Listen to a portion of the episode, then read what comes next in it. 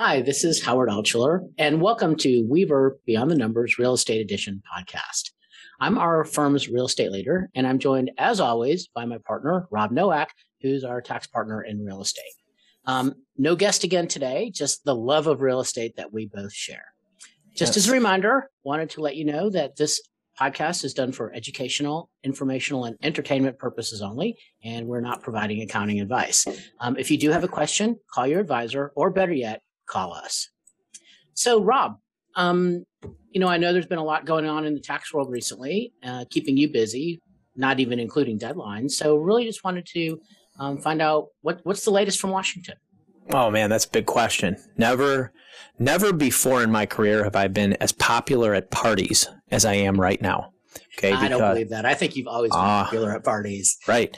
Uh, there, there is so much going on when when you consider that different pieces of legislation have been introduced containing different aspects of tax reform. There's so much being said in the press about directionally where tax rates might go for individuals, for corporations, internationally. There's just a ton of activity. So let's kind of break it down. Mm-hmm. Um, recently, the House Ways and Means Committee released their proposal and legislative text for proposed, and I'm going to keep saying proposed, not final, not voted, not enacted, but proposed tax changes that would be incorporated into the budget reconciliation bill, which is also now known as, known as the Build America Back Better Act. Okay. Um, this bill markup contains a number of different provisions. The, the ones that are getting the most press are going to be the ones that that impact tax rates, right? So on the corporate side, the proposed bill would replace the current flat 21% corporate tax rate with a graduated rate structure that starts at 18% for for corporate incomes up to $400,000 and goes all the way up to 26.5% on income above 5 million. And so then still a lot less than where people were talking earlier. You know, it, it's less, and it's also less than the tax rates for corporations that existed prior to the mm-hmm. Tax Cuts and Jobs Act of 2017. So it's not like rates have sunsetted back to those 2016 rates, and it's still better than what a lot of folks had anticipated. On okay. the on the individual side, which is you know g- again gets a lot of the press, the proposed legislation would increase the top marginal rate for individuals back and I say back up to 39.6%. Now, it's a graduated rate structure, so the tax brackets will change such that that 39.6% ordinary income tax bracket, you'd, step into it a little bit sooner than you would under the current rate structure. And, and I think even more notably is the increase in the capital gain tax rate. The proposed bill increases the cap gain rate, just the capital gain tax rate, from 20% to 25%. Okay, and, and we're going to ignore the impact of the net investment income tax on capital gains. We're just going to say, look, it's going to go up 5%.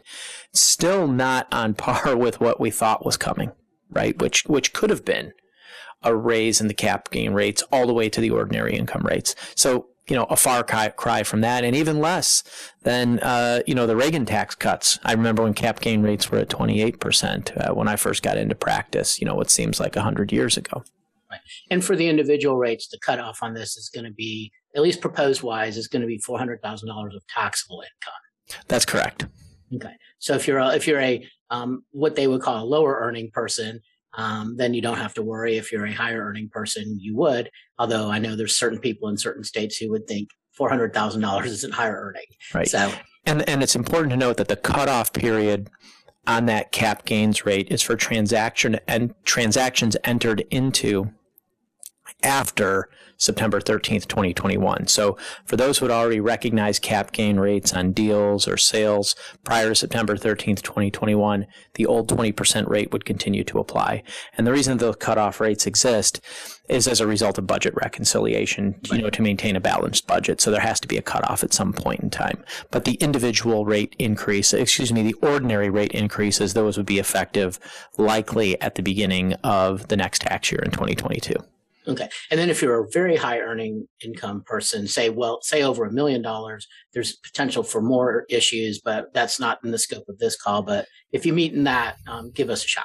Yeah, there, and there's a high income. Yeah, you're referring to the high income surcharge. Mm-hmm. Um, there's also a high income kickout surcharge in uh, the the markup bill as well. It's equal to three percent of your modified adjusted gross income in excess of five million dollars, or two and a half for married filing separately. Now, one thing I want to say is where we're at today in terms of proposed legislation.